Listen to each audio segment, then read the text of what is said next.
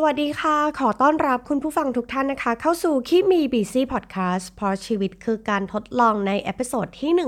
162 นะคะ ใน episode นี้จะมาชวนคุยถึงเรื่องวิธีการรับมือกับ negative feedback หรือว่าคำวิพากษ์วิจารณ์กันนะคะ ต้องบอกว่าแรงบันดาลใจนะคะใน episode นี้เนี่ยเกิดขึ้นจากว่าช่วงนี้เนี่ยรู้สึก อ่อนไหวกับงานที่ทำเหมือนกันนะคะ เพราะว่าได้รับ negative feedback หรือว่า feedback เชิงลบมาค่อนข้างเยอะเลยทีเดียว เรียกว่าแบบในชีวิตนี้อาจจะเยอะที่สุดแล้วนะคะ ในการได้รับ feedback ประมาณนี้มา ซึ่งก็ต้องยอมรับว่าการได้ feedback ในเชิงลบเนี่ย บั่นทอนทั้งจิตใจแล้วก็ทั้งร่างกายของตัวเองพอสมควร จริง ๆ แล้วเนี่ย feedback เราอาจจะได้จากคนอื่นๆ คนรอบข้างเพื่อนร่วมงานหรือเจ้านายเนี่ยเขาอาจจะพูดกับเราแค่ครั้งเดียว แต่ว่า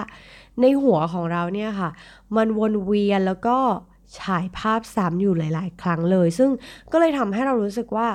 โอ้ยทุกครั้งที่นึกถึงเรื่องนี้เนี่ยก็เป็นเรื่องที่ค่อนข้างจะบั่นทอนจิตใจของตัวเอง ค่อนข้างมากเลยนะคะ แล้วก็เชื่อว่าคุณผู้ฟังของคิมีบีซี่เนี่ยน่าจะมีปัญหาคล้ายๆกันนะคะ ก็เลยอยากจะมาแบ่งปันเรื่องราวให้ฟังกัน ทีนี้เราก็เลยมองว่าเมื่อเรามีปัญหาแล้วเนี่ยเราเลยอยากจะมองหาวิธีการที่ทำให้เราได้เยียวยาตัวเองหลังจากที่ได้รับฟีดแบ็ในเชิงลบ แล้วก็วิธีการรับมือ ซึ่งก็ต้องยอมรับว่ามันไม่ใช่เรื่องง่าย ๆ เลยนะคะ ที่เราจะรับมือกับคำวิพากษ์วิจารณ์แบบตรงๆ แล้วก็อย่างที่บอกค่ะมันวนเวียนอยู่ในหัวเรา แล้วก็แกะออกค่อนข้างยาก ซึ่งก็ส่งผลให้บางทีก็ถึงขั้นนอนไม่หลับ บางทีก็ตื่นขึ้นมาแล้วก็คิดว่าเราจะทำหรือว่าจะจัดการกับเรื่องนี้ได้อย่างไรบ้างนะคะ ก็เรียกว่าค่อนข้างจะทุกข์ใจพอสมควร แล้วก็แต่ในใจลึกๆก็อยากจะเอาชนะหรือว่าก้าวข้ามผ่านคำวิพากษ์วิจารณ์นั้น แล้วก็ ปรับปรุงแล้วก็พัฒนาตัวเองให้ดีขึ้น มากขึ้นไปอีกนั่นเองนะคะ ทีนี้ก็โชคดีมากๆเลยที่ไปอ่านเจอบทความจาก Human Blog by Asian Identity มานะคะ ซึ่งก็แนะนำไว้ดีมากๆเลย ก็วันนี้ก็จะมาแบ่งปันให้ฟังกันนะคะ 4 หัวข้อหลักๆ ด้วยกัน ข้อแรกนะคะหลังจากที่เราได้รับ feedback หรือว่าอยู่ในระหว่างของการได้รับ feedback ในเชิงลบเนี่ยนะคะ สิ่งหนึ่งที่เราต้องทำนั่นก็คือเปิดใจเพื่อรับฟังหรือว่า be open minded นะคะ บางทีเนี่ยแน่นอนเวลาที่เราได้รับคำวิพากษ์วิจารณ์เนี่ยมันมักจะมาพร้อมกับอารมณ์ ความรู้สึกนะขณะนั้นมันอาจจะถาโถมมากๆ แต่ถ้าหากเราลองฟังด้วยใจที่เป็นกลางนะคะ ลองฟังเหมือนแบบเออเรื่องนี้ไม่ใช่เรื่องเรา เขาไม่ได้พูดถึงเราอยู่นะคะ เราก็อาจจะมองในมุมของคนนอก มองเข้ามาหรือว่ามองด้วยใจที่มันเป็นกลางมากขึ้น แล้วก็พยายามทำความเข้าอกเข้าใจในมุมของผู้ที่มาให้ฟีดแบ็ที่เขามองเห็นมันอาจจะเป็นมุมที่ดีนะคะ ตรงที่เป็นมุมที่เราไม่เคยรู้ตัว หรือว่าจริงๆแล้วมันเป็นมุมที่ต่างออกไป เป็นมุมที่เราอาจจะตลอดชีวิตไม่เคยรู้เลยว่า โอ้ เราทำแบบนี้มาตลอดจริง ๆ มันไม่โอเคนะ หรือว่าเป็นมุมที่แม้กระทั่งตัวเราเองอาจจะรู้สึกว่าเราไม่ได้รู้จักตัวเองดีพอ พอเราเปิดใจมอง ด้วยใจที่เป็นกลาง ด้วยใจที่เป็นมุมของคนอื่น นี่ไม่ใช่เรื่องของเรา มันเป็นเรื่องที่เราฟังเรื่องราวของคนอื่นอยู่มันจะแยกตัวตนของเรากับสิ่งที่คนอื่นวิพากษ์วิจารณ์เราอยู่ นะคะ อันนั้นก็อาจจะทำให้เรารู้สึกว่ารู้สึกดีขึ้น รู้สึกว่าเขาไม่ได้ attack ในตัวตนของเรา แต่ว่าเขากำลังพูดถึงเนื้องานของเราอยู่นั่นเองนะคะ ทีนี้ส่วนตัวเนี่ยมองว่าข้อดีของการเปิดใจทำให้เราเนี่ยสามารถแยกแยะ feedback ที่เราได้รับเป็นภาพกว้างๆ ถ้าพูดง่ายๆก็คือแบ่งออกเป็น 3 ส่วนด้วยกันนะคะ นั่นก็คืออารมณ์ความรู้สึก หรือว่า emotion นะคะ เวลาที่เราได้รับแบบ คำวิพากษ์วิจารณ์หรือว่า feedback เชิงลบเนี่ยมันมักจะมาพร้อมกับอารมณ์เสมอ อารมณ์ที่กำลังพุ่งพล่านของคนที่กำลังให้ feedback หรือว่าความไม่พึงพอใจอะไรบางอย่างเขาถึงให้ feedback ในเชิงลบกับเรากลับมานะคะ ส่วนที่ 2 ก็คือ ส่วนที่เกิดขึ้นจากตัวเราเอง ซึ่งส่วนนี้เป็นส่วนสำคัญมาก ๆ เลยนะคะ หลังจากที่เราแยกส่วนแล้วเรารู้สึกว่าเฮ้ยสิ่งนี้มันเกิดขึ้นจากเราเอง สิ่งนี้เกิดจากการควบคุมของตัวเราเอง ซึ่งเราสามารถบริหารจัดการในส่วนนี้ได้ด้วยตัวของเราเอง เราก็สามารถนำจุดนี้ค่ะนำไปแก้ไขปรับปรุงแล้วก็พัฒนาให้ดีขึ้นได้จากฟีดแบ็ที่เราได้รับ อีกส่วนหนึ่งส่วนที่ 3 นะคะ ส่วนสุดท้ายก็คือ ขอเรียกว่า ส่วนที่อยู่นอกเหนือจากการควบคุมของเราหรือว่าเป็นปัจจัยภายนอก ที่ตัวเราเองอะ่ะ ก็ไม่สามารถควบคุมเรื่องนี้ได้เหมือนกัน มันเป็นปัจจัยที่ส่งผลทำให้งานหรือว่าเรื่องส่วนตัวของเราอะ่ะ มันได้รับผลกระทบ แต่ว่ามันไม่ได้เกิดขึ้นจากเราแบบร้อยเปอร์เซ็นต์อะ มันเกิดขึ้นจากปัจจัยภายนอก พอเราแบ่งออกมาได้เป็น 3 ส่วนแล้วอะค่ะ ถ้าเราพยายามที่จะตัดเรื่อง emotion หรืออารมณ์ความรู้สึกของผู้พูดตอนนั้น หรือว่าผู้ที่ให้ feedback ตอนนั้นออกไปอะเราจะสามารถ นำสองก้อนที่เหลือก็คือ สิ่งที่เกิดขึ้นจากตัวเราเองกับสิ่งที่อยู่นอกเหนือการควบคุมของเราเนี่ยไปปรับปรุงแล้วก็พัฒนาต่อได้ เช่น ในส่วนของส่วนที่อยู่เหนือการควบคุมของเรา มันอาจจะต้องการความช่วยเหลือจากหัวหน้าของเราหรือว่าผู้ที่มีอำนาจมากกว่านั้น หรือว่าเราอาจจะต้องการ support ในเรื่องของ resource ในเรื่องของเงิน ในเรื่องของ investment เพื่อมาปรับปรุงพัฒนา สิ่งที่เรากำลังทำอยู่ ให้ดีมากขึ้น แล้วก็เราสามารถที่จะก้าวข้ามผ่านฟีดแบ็เชิงลบได้ก็คือ พัฒนาให้ดีขึ้นจนถึงstandard ที่ผู้ที่ให้ feedback เขาตั้งไว้หรือว่าหวังไว้นั่นเองนะคะ ข้อที่ 2 นะคะ หลังจากที่เราได้รับ feedback แล้วเนี่ย ถ้า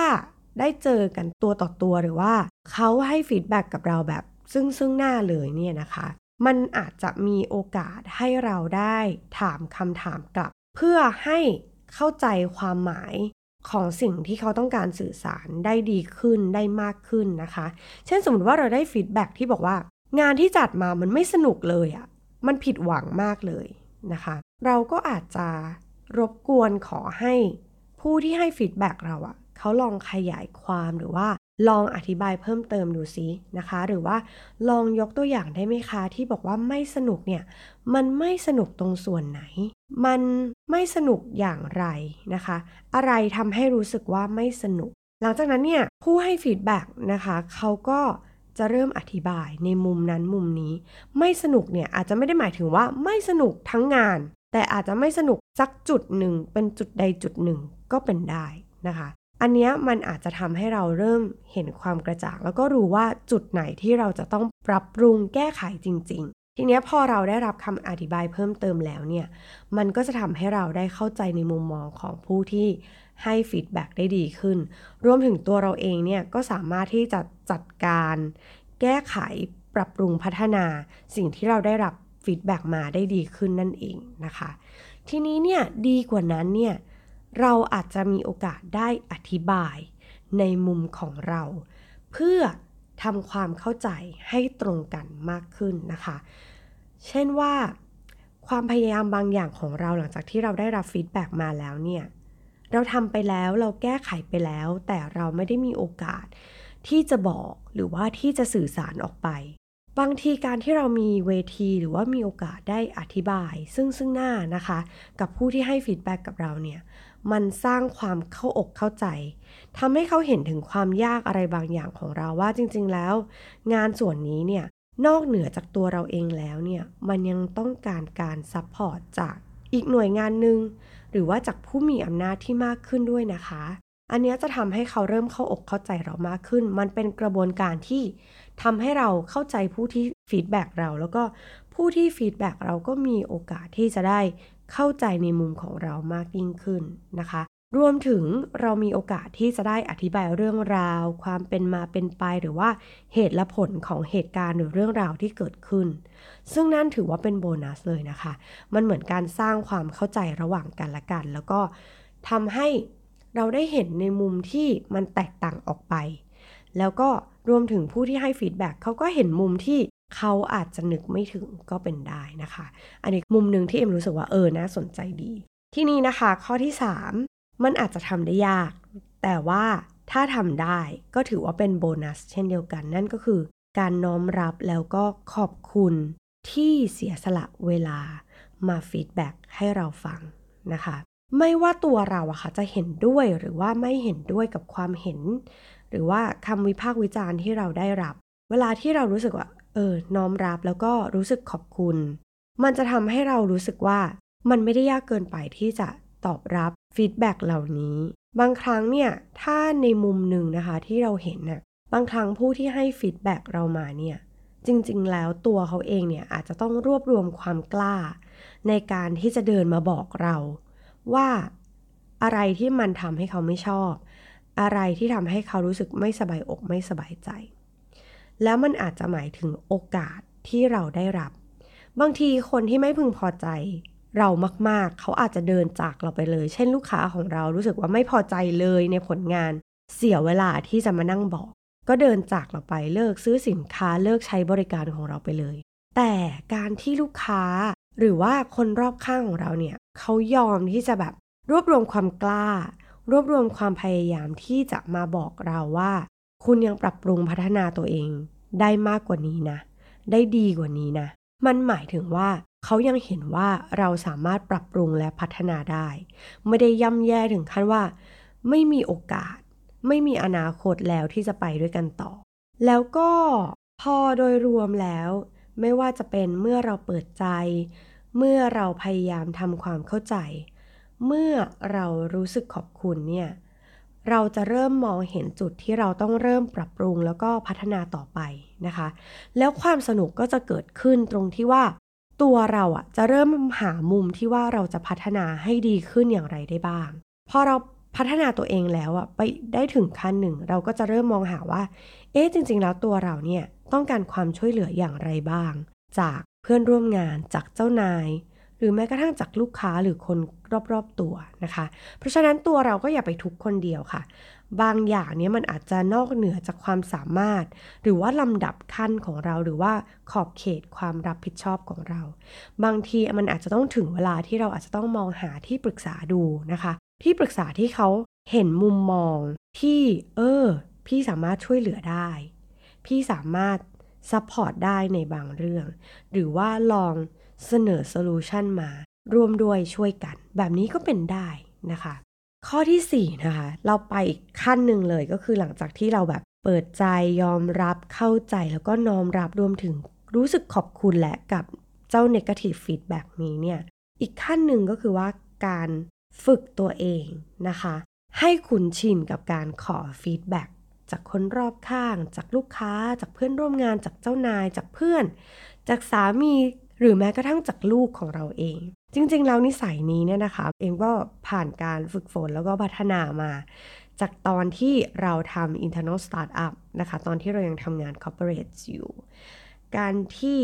เราได้มาซึ่ง feedback เนี่ยมันทำให้เราอยากรู้อยากเข้าใจแล้วก็อยากได้รับ feedback จากลูกค้ามาเยอะๆ เพราะว่าการที่เราเข้าอกเข้าใจเขา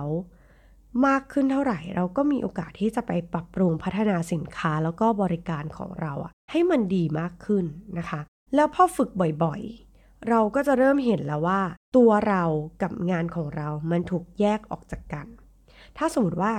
เขาวิพากษ์วิจารณ์เราในงานของเราไม่ได้หมายความว่าตัวเรามันแย่ แต่เขากำลังบอกว่างานของเรามันมีมุมอะไรที่ต้องปรับปรุงและพัฒนาต่อได้ หลังจากที่เราได้รับ feedback แล้ว เราสามารถแยกตัวเราออกจากงานของเรา ออกจากสิ่งที่เขากำลังให้ feedback เราอยู่แล้วเนี่ย มันก็จะเปิดโอกาสให้เราได้นำไปปรับปรุงพัฒนาเรื่อยๆ แล้วก็พัฒนาอย่างสม่ำเสมอ การที่เราเปิดใจยอมรับแล้วก็ยอมที่จะน้อมรับแล้วก็ขอบคุณกับ feedback เหล่านี้เนี่ย มันเป็นการเปิดโอกาสให้ตัวเองได้พัฒนาตัวเอง แล้วก็พัฒนางานให้มันดีมากขึ้นนะคะ เพราะฉะนั้นเนี่ยถ้าเรามองในมุมดีของ feedback ในเชิงลบเนี่ยก็แปลว่าเรายังมีโอกาสที่จะพัฒนาต่อไปได้ เรายังมีโอกาสได้ปรับปรุงและพัฒนา โดยที่ลูกค้าหรือว่าคนรอบข้างเขายังไม่ได้จากเราไปไหน เขายังคงรอคอยด้วยความหวังว่า เราจะสามารถปรับปรุงและพัฒนาตัวเองได้ดีขึ้นนะคะ ทีนี้เราก็มีข้อควรระวังเหมือนกันนะคะ เราเป็นมนุษย์ปุถุชนคนธรรมดา เวลาที่เราได้รับ feedback ในเชิงลบอะเป็นธรรมดาที่เราจะเสียใจ โมโห รู้สึกมันไม่แฟร์มันไม่ใช่ มันแบบมันไม่ใช่อะนะคะ เวลาที่เรารู้สึกแบบนั้นเนี่ยบางทีเราอาจจะต้องควบคุม ตัวเอง ควบคุมสติตั้งตัวตัวเองก่อน อย่ารีบร้อนที่จะตอบโต้ไปในทันทีทันใดตอนที่เรากำลัง รู้สึกว่าเรามี emotion เหมือนกันก็คือแบบ รู้สึกมีอารมณ์ ความรู้สึกลบๆออกมาเหมือนกัน เพราะว่าการแสดงออกของเราตอนนั้นเนี่ยมันอาจจะทำให้เราเสียใจในภายหลังก็ได้นะคะ จากการที่เราใช้อารมณ์ แล้วก็ความรู้สึกมากจนเกินไป อันนี้พอพูดแล้วเนี่ยเอาจริง ๆ ความรู้สึกลบๆที่ได้รับ feedback มา มันก็รู้สึกบรรเทาเบาบางมากขึ้น แล้วก็เริ่มมองเห็นมุมดีว่าอ่าก็ต้องขอบคุณนะคะ แล้วก็น้อมรับที่จะไปปรับปรุง เพราะว่าจริง ๆ แล้วผู้ที่ให้ feedback กับเราเนี่ยเขาก็คงจะไม่สบายอกไม่สบายใจจริง ๆ ถึงขั้นต้องมาบอกกันนะคะ แล้วก็อย่างน้อยที่สุดเนี่ยเราก็ยังมีโอกาสในการที่จะปรับปรุงพัฒนาแก้ไข ตัวเองและงานของตัวเองให้ดีมากขึ้น ให้เป็นระบบมากขึ้น แล้วก็ ให้ได้ไปถึงมาตรฐานที่คนรอบข้างของเราเนี่ยเขาคาดหวังเอาไว้นั่นเองนะคะ แต่ใด ๆ ก็ตาม แน่นอนการที่เรามีอารมณ์ มีความรู้สึกกับ feedback เชิงลบ มันเป็นเรื่องธรรมดามากๆเลยนะคะ เพราะเราก็เป็นมนุษย์คนหนึ่งเหมือนกัน แต่หลังจากที่เราตั้งหลักได้แล้วเนี่ย ก็อยากให้คุณผู้ฟังนะคะ ลองเอาวิธีการที่เอมเล่าให้ฟังนะคะ ไปลองปรับปรุงใช้แล้วก็พัฒนาดู แล้วก็หวังเป็นอย่างยิ่งเลยนะคะว่า episode นี้เนี่ยจะเป็นประโยชน์กับคุณผู้ฟังใครที่กำลังประสบปัญหาเดียวกันอยู่นะคะ ก็หวังว่าจะเป็นประโยชน์แล้วก็ช่วยบรรเทาเบาบาง แล้วก็เยียวยาจิตใจของผู้ที่กำลังประสบปัญหาเดียวกันอยู่ นะคะ แล้วก็หวังว่า episode นี้จะมีประโยชน์นะคะ แล้วก็คุณผู้ฟังท่านไหนนะคะ ที่มีวิธีการ ที่จัดการกับอารมณ์ความรู้สึกลบๆ เวลาที่ได้รับคำวิพากษ์วิจารณ์หรือว่า negative feedback เนี่ยนะคะ ก็สามารถมาแบ่งปันกันได้ในทุกช่องทางของ Day Infinity นะคะ หรือว่าจะมาคุยกันใน direct message นะคะ ใน Facebook Fanpage ของ